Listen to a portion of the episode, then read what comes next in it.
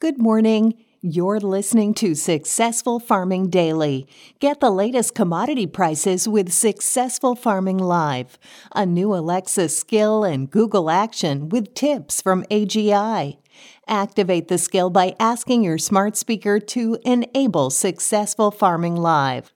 Here are three big things you need to know today, Wednesday, January 13th. Our first big thing is Corn surged to the highest price in more than seven years in overnight trading, continuing its hot streak that kicked off with a bullish U.S. Department of Agriculture report that pushed futures limits up on Tuesday.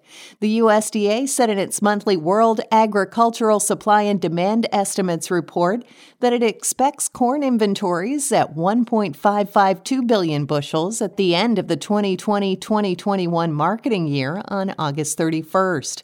That's down from the prior month's outlook for 1.702 billion bushels and below expectations from analysts for 1.7 billion bushels. Soybean stockpiles at the end of August were pegged at 140 million bushels, down from the previous month's outlook for 175 million bushels, but just ahead of forecasts for 139 million bushels.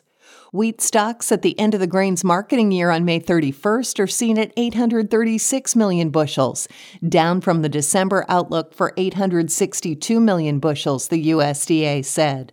Analysts had expected wheat inventories at 859 million bushels. Corn futures for March delivery jumped 17 and 3 quarter cents to $5.35 a bushel overnight on the Chicago Board of Trade. Soybean futures for January delivery rose three and a quarter cents to $14.21 and a a bushel overnight. Soy meal fell $1.20 to $464.20 a short ton, and soy oil gained three tenths of a cent to 42.93 cents a pound. Wheat futures for March delivery were up 5 cents to $6.70 a bushel, while Kansas City futures added 6 cents to $6.28.5 a bushel. Next up, it wasn't just ending stocks that made Tuesday's USDA report so bullish. The government cut its outlook for corn production to 14.182 billion bushels from 14.507 billion bushels as its yield forecast dropped to 172 bushels an acre from 175.8 bushels. Harvested area was unchanged at 82.5 million acres. Soybean output also was lowered to 4.135 billion bushels from 4.17 billion a month earlier. The USDA's yield projection declined to 50.2 bushels an acre from 50.7 bushels a month earlier. The area expected to be harvested was unchanged at 82.3 bushels an acre.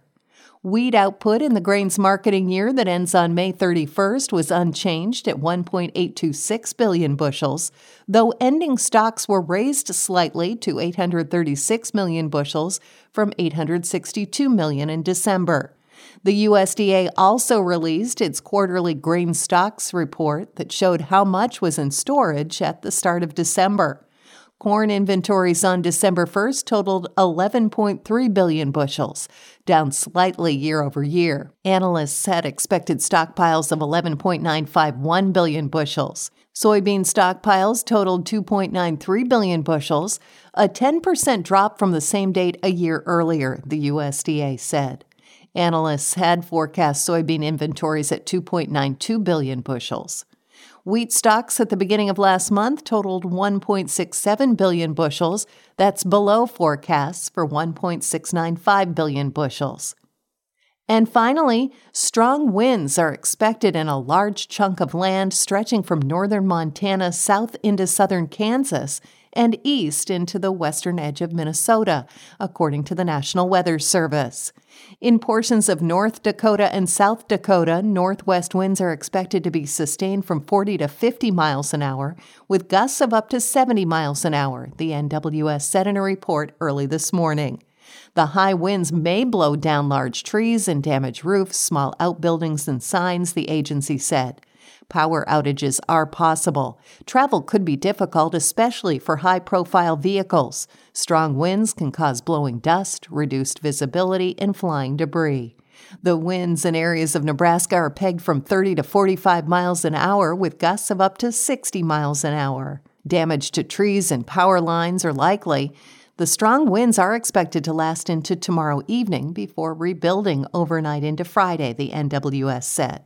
Thanks for listening. Follow more news on agriculture.com.